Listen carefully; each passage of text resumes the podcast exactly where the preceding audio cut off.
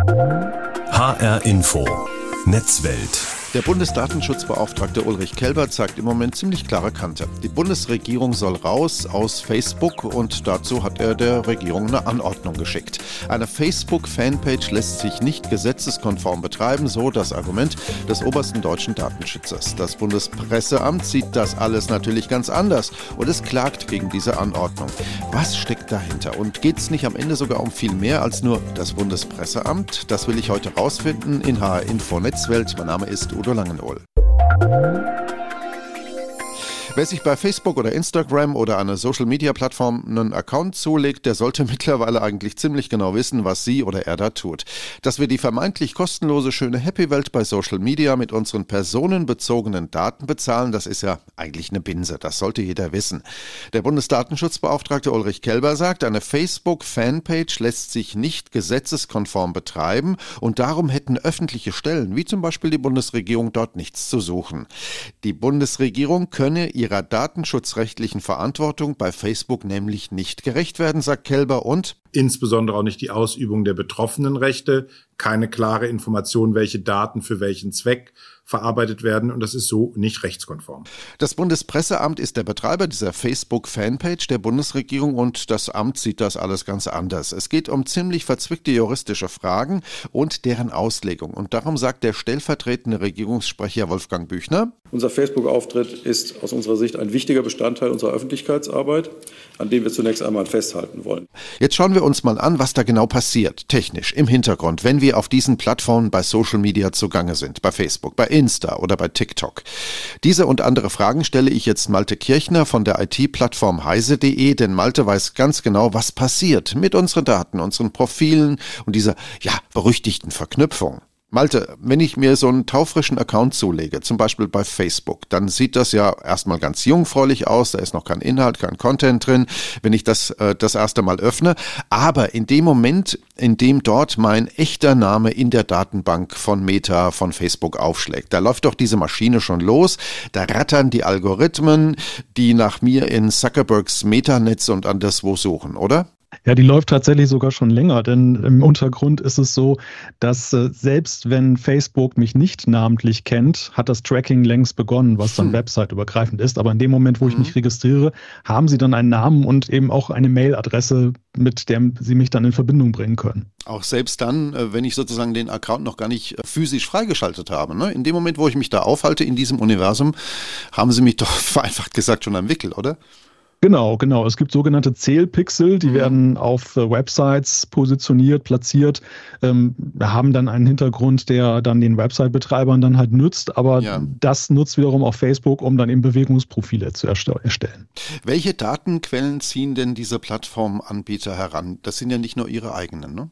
Das ist tatsächlich eine sehr lange Liste von Sachen. Und äh, wenn ich allein mal nehme jetzt die Facebook-App, wenn ich da im App Store mal gucke, wie viele Datenschutzeinträge es dort gibt, die ja. die Meta dann selber angeht. Es sind 14 Stück an der Zahl und die wissen alles Mögliche über mich, äh, Kontakte, ja. mit wem ich befreundet bin, Kommunikationsverläufe, wenn ich den Messenger nutze, mhm. Standorte, Käufe und so weiter. Und das ziehen die alles heran. Und dann natürlich das, was dann auch noch website-übergreifend dann stattfindet. Mhm.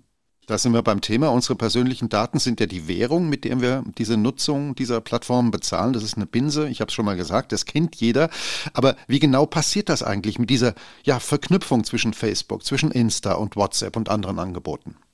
Ja, ein Schlüssel sind da die sogenannten Cookies. Das sind kleine Dateien, die Informationen wie Identifikationsnummern speichern, die im Browser hinterlegt werden von Facebook und die es halt dann ermöglichen, dass ich dann über einen Dienst zum Beispiel hinaus mhm. auch dann verfolgt werden kann, die immer wieder an die Facebook-Server dann zurückgeben, diese Identifikationsnummer und dadurch entsteht dann halt so ein Bild, wo halte ich mich da im Netz auf? Habe ich was, was kaufe ich zum Beispiel? Wo mhm. kaufe ich? Und all diese Informationen kann Facebook dann dann speichern. Wenn ich diese Cookies abschalte, dann sagen mir aber die Anbieter, ja, wenn du das tust, dann funktionieren die Angebote nicht mehr richtig. Ist das korrekt? Genau, genau. Das ist so und äh, das will natürlich kaum jemand. Also lassen die meistens dann doch eingeschaltet, mhm. beziehungsweise klicken eben auch diese Abfrage, die man häufig auf Internetseiten hat, dann ganz ja. schnell weg, dass man sagt, äh, ich nehme alles an. Mhm. Malte, warum ist es denn für die Anbieter dieser Plattformen, für Meta, für Twitter etc. so wichtig, mich mit anderen, aber auch mit vor allem ihren Werbekunden zu verknüpfen? Geht es da wirklich am Ende des Tages nur ums Geld? Ja, es geht im Moment natürlich erstmal ums Geld. Es geht darum, dass man den Werbekunden dann sehr genaue Targeting-Möglichkeiten geben möchte, also dass sie sehr zielgenau halt äh, Werbung an mich ausspielen können. Ja. Aber es geht auch noch um mehr. Es geht auch um die Zukunft und die Frage, es, aus Daten lassen sich ja neue Dienste generieren. Und am Ende sind Daten halt auch eine Machtposition. Mhm. Je mehr Daten man hat, desto besser ist man halt gerüstet. Und es gibt ja auch einen lebhaften Wettbewerb mit anderen. Ja. Malte, ich habe vor drei Jahren äh, mal die Reißleine gezogen, habe mich aus Insta zurückgezogen, aus Facebook, auch von anderen Plattformen. Vorher habe ich aber bei Facebook einen Datendump gemacht. Das heißt, ich habe mir diese personenbezogenen Daten, die Facebook über mich angelegt hatte, heruntergeladen. Und ich muss sagen, ich war da völlig platt, als ich gesehen habe, was sich da in mehr als zehn Jahren an Verknüpfungen herausgebildet hat. Jetzt ohne auf die Einzelheiten einzugehen, äh, bin ich zum Schluss gekommen, Facebook weiß und wusste, von mir mehr als meine engsten Freunde. Wie ist denn das nur möglich? Ja, manchmal lernt man ja sogar noch was über sich selbst bei der ganzen Geschichte. Ja, das ist ja. halt dadurch möglich, mhm. dass das Internet halt ja fester Bestandteil des Alltags geworden ist in allen Lebensbereichen. Und dadurch gebe ich halt alleine durch mein digitales Bewegungsprofil sehr viel von mir preis. Mhm. Und die Verknüpfung der Daten, die dann da bei Facebook stattfindet, die ja, die ermöglicht es ihnen auch Einschätzungen zu treffen. Also dass sie zum Beispiel jetzt eben auch Präferenzen von uns dann wirklich dann äh, herausarbeiten mhm. und, und ja, wie gesagt, von denen wir manchmal selber noch gar nicht so wirklich wissen, dass wir sie haben. Nun sagt ja der Bundesdatenschutzbeauftragte Ulrich Kelber, was da passiert, das ist nicht gesetzeskonform. Er spielt damit unter anderem auf die Datenschutzgrundverordnung an, die DSGVO. Warum können die Anbieter das dann trotzdem tun hier in Deutschland oder in Europa? Ja, das hat vielfältige Gründe. Auf der einen Seite ist es so, dass es ein innereuropäisches Problem auch ist. Facebook hat seinen Hauptsitz in Irland. Ja. Dort sind die dortigen Datenschützer für Facebook zuständig und die sehen das ein bisschen laxer, was auch mit Wirtschaftspolitik zu tun hat, weil eben Facebook und andere Tech-Konzerne, die dort ansässig sind, sehr gute Steuerzahler sind. Deshalb äh, hat man in Deutschland da eine etwas äh, ja, härtere Position als dann zum Beispiel in Irland, was die Sache angeht.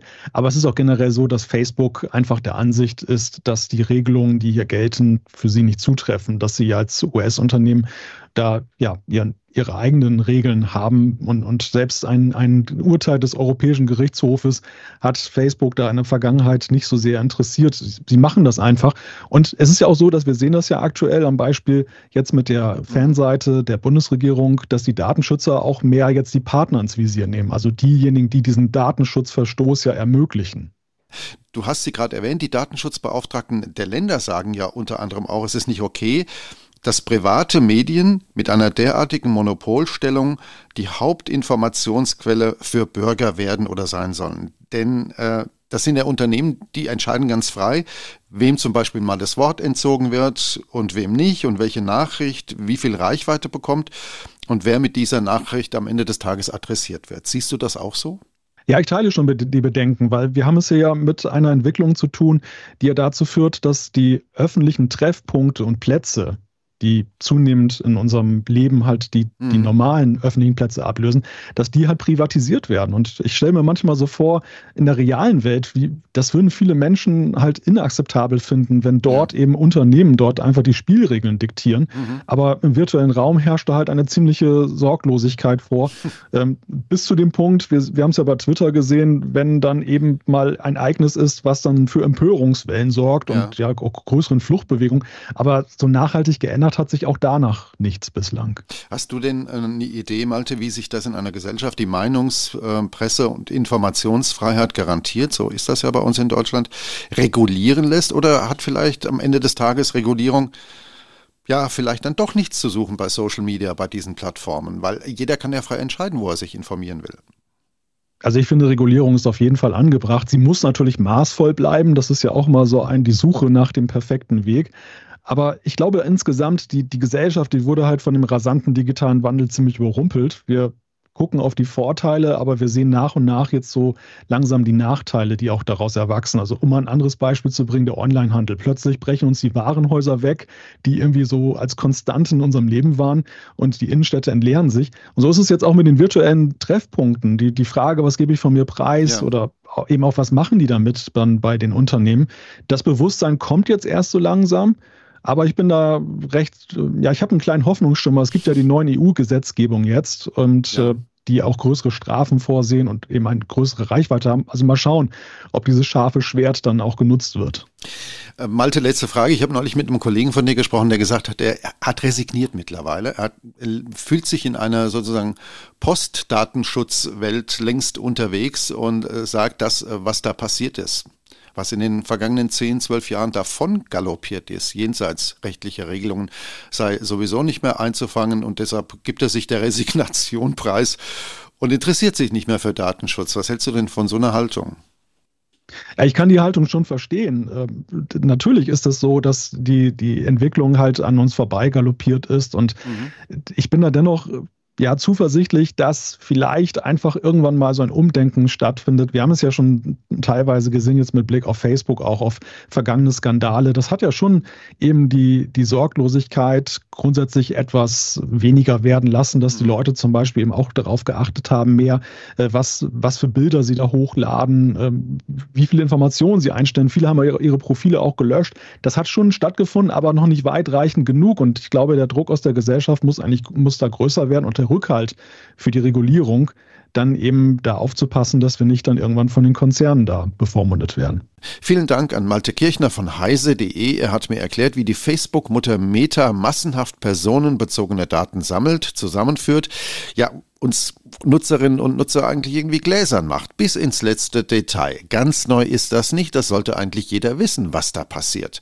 Öffentliche Stellen raus aus Facebook und Co., das ist mein Thema heute und Anlass ist die Klage des Bundespresseamtes gegen eine Anordnung des Bundesdatenschutzbeauftragten Ulrich Kelber. Der hatte mit Bescheid vom 17. Februar dem Bundespresseamt bis auf weiteres die Verarbeitung personenbezogener Daten im Rahmen der von der Bundesregierung betriebenen Facebook-Fanpage untersagt und hat dem Amt für diesen Schritt vier Wochen Zeit gegeben. Und das Bundespresseamt ist der Betreiber der Facebook-Seite und es wehrt sich jetzt juristisch gegen diese Anordnung mit einer Klage. Ich rede jetzt mit Christoph Stein. Er ist der Sprecher von Ulrich Kelber, dem Beauftragten des Bundes für Datenschutz und Informationsfreiheit BFDI. Ähm, Herr Stein, diese Anordnung, die kam ja nicht irgendwie vom Himmel gefallen, sondern die kam ja mit viel Anlauf und Ansage. Diese Diskussion um den Facebook-Auftritt, die gärt ja schon ziemlich lange. Ist Herrn Kelber äh, vielleicht jetzt einfach mal die Hutschnur gerissen, weil da partout nichts passiert ist, weil sich das Bundespresseamt da gar nicht bewegt hat? Ja, so äh, krass war es dann, glaube ich, tatsächlich an der Stelle nicht. Wir sind äh, immer noch eine Aufsichtsbehörde ähm, und wir halten uns da an, an Recht und Gesetz. Also von daher, ich glaube nicht, dass das ein emotionaler Ausbruch von ihm war, sondern dass das jetzt einfach tatsächlich das Ergebnis auch von, von der jahrelangen Vorarbeit äh, war, die wir da in Sachen Facebook-Fanpages geleistet haben. Und es war jetzt halt einfach der, der Zeitpunkt, wo wir den Schlussstrich ziehen mussten und sagen mussten, okay, das Ganze muss jetzt in ein formales Verfahren gehen und wir müssen das jetzt auch mal zu einer Entscheidung bringen. Was genau stößt denn Herrn Kelber sauer auf, wenn sich ein Amt wie das Bundespresseamt bei Facebook tummelt, wenn die Ämter, wenn Behörden dort Fanpages aufbauen? Tatsächlich ist das gar nicht so schlimm, dass das Bundespresseamt auf, auf äh, Facebook ist, sondern ähm, also die Nutzung von sozialen Medien ist was, was wir ja grundsätzlich gut finden. Das Problem ist nur, dass die Datenverarbeitung bei Facebook eben nicht rechtskonform ist, zumindest nicht in der Art und Weise, wie sie aktuell geschieht.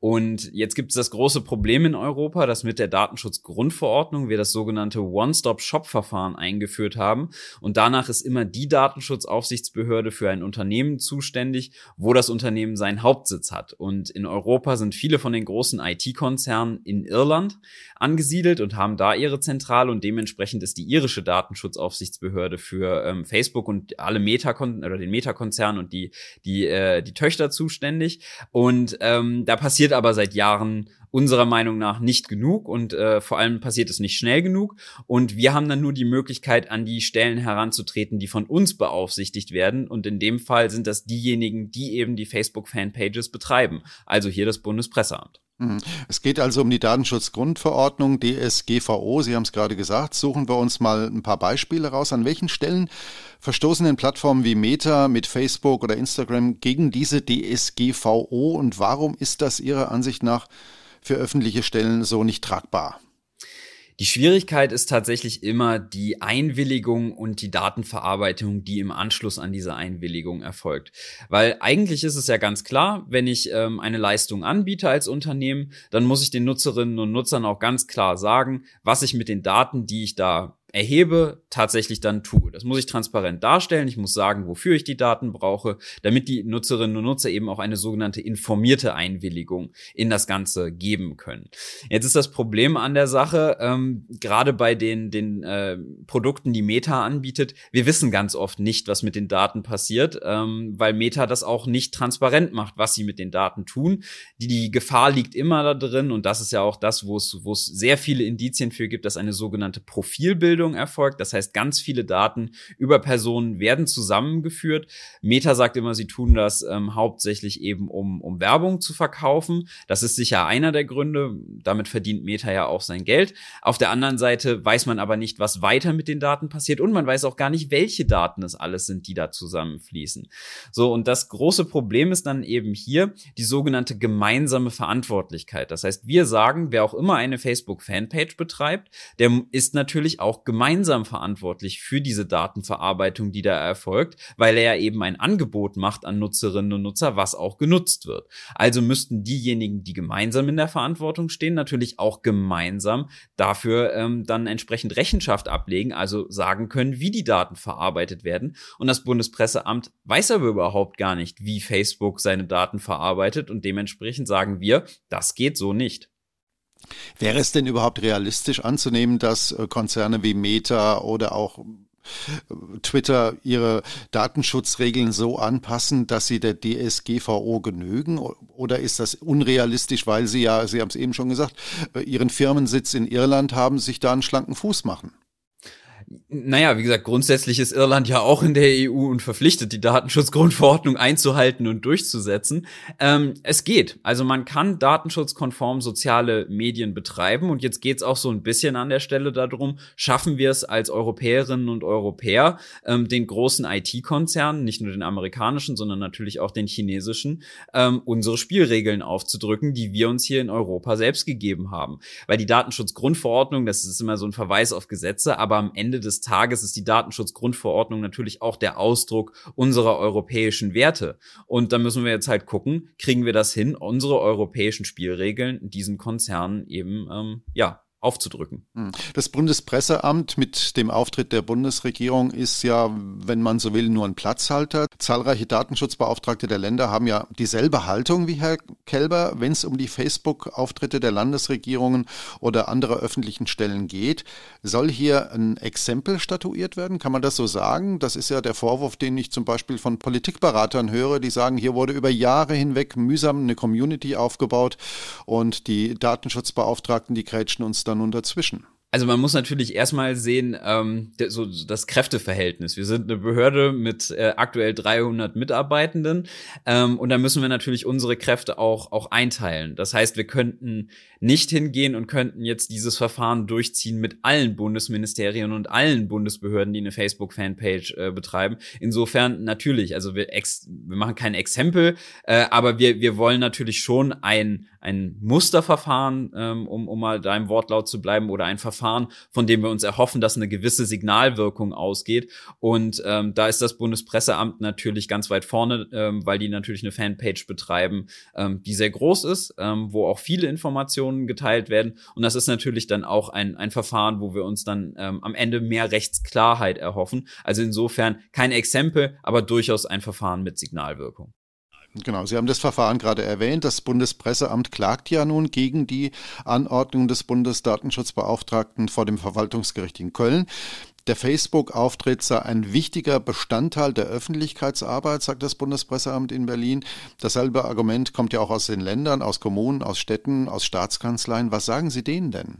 Also grundsätzlich ist das natürlich richtig und wir finden es auch total wichtig, dass Behörden ähm, in den Austausch mit den Bürgerinnen und Bürgern auf sozialen Medien gehen. Aber wo immer sie das tun, müssen sie sich natürlich auch an Recht und Gesetz halten und sie müssen das halt noch mal mehr als Unternehmen machen, weil sie natürlich auch eine gewisse Vorbildfunktion an der Stelle haben. Weil wenn nicht mal der Staat sich an die Regeln hält, warum sollten Unternehmen oder Bürgerinnen und Bürger das tun?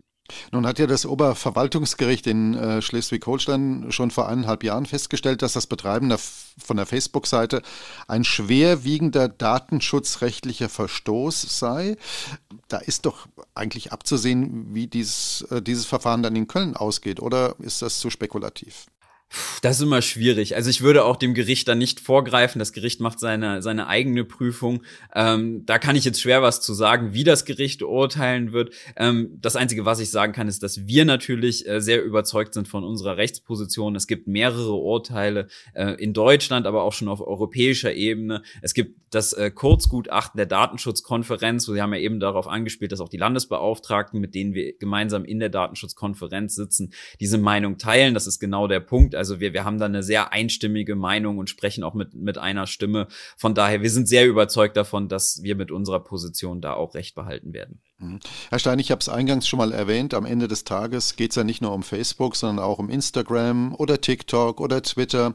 Auf all diesen Plattformen finden sich äh, beispielsweise die Staatskanzleien der Landesregierung. Da gibt es die Dienststellen von Gemeinden, da ist die Polizei unterwegs, der Bundestagsabgeordnete oder die Dorfbürgermeisterin in offizieller Mission und alle sagen, äh, wir müssen dahin, wo die Bürger sind und die tummeln sich nun mal bei diversen Social-Media-Plattformen. Da findet politische Meinungsbildung statt, bei, gerade auch bei den U35, bei den jüngeren Menschen, bei dieser Internetgeneration.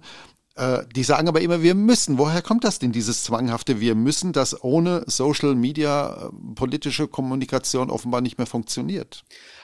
Also ich sehe natürlich selbst als jemand, der aus dem Bereich Kommunikation kommt, wie unfassbar wertvoll so eine Community ist und wie unfassbar wertvoll das ist, wenn man direkten Austausch mit den Bürgerinnen und Bürgern ähm, auf solchen Plattformen haben kann.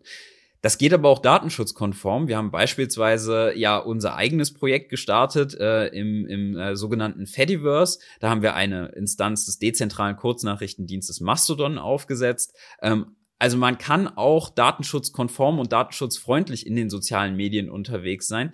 Wie gesagt, es geht nicht darum, soziale Medien per se irgendwo äh, zu verteufeln oder zu verbieten, sondern es geht darum, dass man es auf eine rechtskonforme Art und Weise macht. Und die Bundesregierung könnte sich natürlich zusammen mit den ganzen Kommunen, Städten und wer auch immer auf Facebook unterwegs sein möchte, dafür einsetzen, dass sich Facebook an unsere europäischen Spielregeln hält und genau das durchsetzt. Und dann können natürlich auch alle auf Facebook unterwegs sein. Es sagen ja viele Politikerinnen, viele Politiker, wenn ich, ich nicht bei Twitter bin, dann bin ich sozusagen politisch auch im Abseits. Also es gibt definitiv Alternativen, die man nutzen kann und das ist immer so ein Henne-Ei-Problem. Wenn man natürlich nirgendwo Alternativen und Angebote schafft, dann wird man da auch keine Nutzerinnen und Nutzer hinbekommen. Wir haben selbst das mit unserer Instanz von Mastodon gemerkt. Je mehr Bundesbehörden sich angemeldet haben, umso mehr Nutzerinnen und Nutzer sind auch auf die Plattform gekommen und fanden das ein tolles alternatives Angebot. Also von daher, das wäre so mal mindestens der erste Schritt, dass man sich darüber Gedanken macht, welche Alternativen gibt es und wie kann man die anbieten. Und es gibt eigentlich für fast alle gängigen kommerziellen Dienste, die so unterwegs sind, gibt es mittlerweile auch sehr, sehr gute dezentrale, nicht kommerzielle Alternativen. Ähm, die könnte man natürlich als Bundesregierung fördern und hätte dann sogar noch den Vorteil, dass man selber durchaus ähm, eine, eine sicherere Plattform hat, die eben nicht mal gerade von irgendwelchen Milliardären aufgekauft werden kann und dann nach eigenen äh, nach eigenem Gusto umgestaltet werden kann. Also von daher, das hätte durchaus sogar einen demokratischen Mehrwert. Ja, und dann gibt es ja schließlich noch uns, äh, die öffentlich-rechtlichen, die wollen wir auch nicht vergessen, wenn es um politische Kommunikation geht. Absolut, also auch die öffentlich-rechtlichen könnten sich da wiederfinden. Äh, ähm, es gibt ja auch durchaus mittlerweile Projekte, habe ich zumindest gehört und gelesen, von öffentlich-rechtlichen, die ins, ins Fediverse kommen wollen. Ähm, die Nutzerinnen und Nutzer, die schon im Fediverse sind, die, die warten auch sehnsüchtig darauf, dass das äh, passiert und dass dieser Schritt kommt. Also von daher ähm, kommen Sie zu uns, wir warten auf Sie und wir freuen uns. Vielen Dank an Christoph Stein. Er ist der Sprecher von Ulrich Kelber, dem Beauftragten des Bundes für Datenschutz und Informationsfreiheit BFDI. Müssen die Bundesregierung, müssen zahllose andere öffentliche Stellen, Staatskanzleien und so weiter, Ämter zum Beispiel raus aus Facebook und anderen Social-Media-Plattformen? Der Bundesdatenschutzbeauftragte Ulrich Kelber sagt ja und seine Kolleginnen und Kollegen aus den Ländern sagen das auch. Die Betreiber der Fanpages können keinen genügenden Datenschutz sicherstellen, so wie es unter anderem die Datenschutzgrundverordnung DSGVO vorschreibt. Das haben wir jetzt alles gehört in diesem Podcast, in dieser Sendung. Und wenn sich die Gerichte dieser Rechtsauffassung anschließen, dann wird es eng für viele Social-Media-Auftritte, die wir von öffentlichen Stellen kennen. Und es wird spannend, wie das Verwaltungsgericht in Köln nun entscheiden wird. Und das kann am Ende ganz weitreichende Folgen, nicht nur für staatliche Social-Media-Auftritte haben, sondern beispielsweise auch für Anbieter von Medieninhalten wie wir bei ARD und ZDF. Das war HR Info Netzwelt. Uns gibt's in der ARD Audiothek und linear im Radio bei HR Info. Schön, dass Sie dabei waren, sagt Udo Langenohl und bleiben Sie neugierig.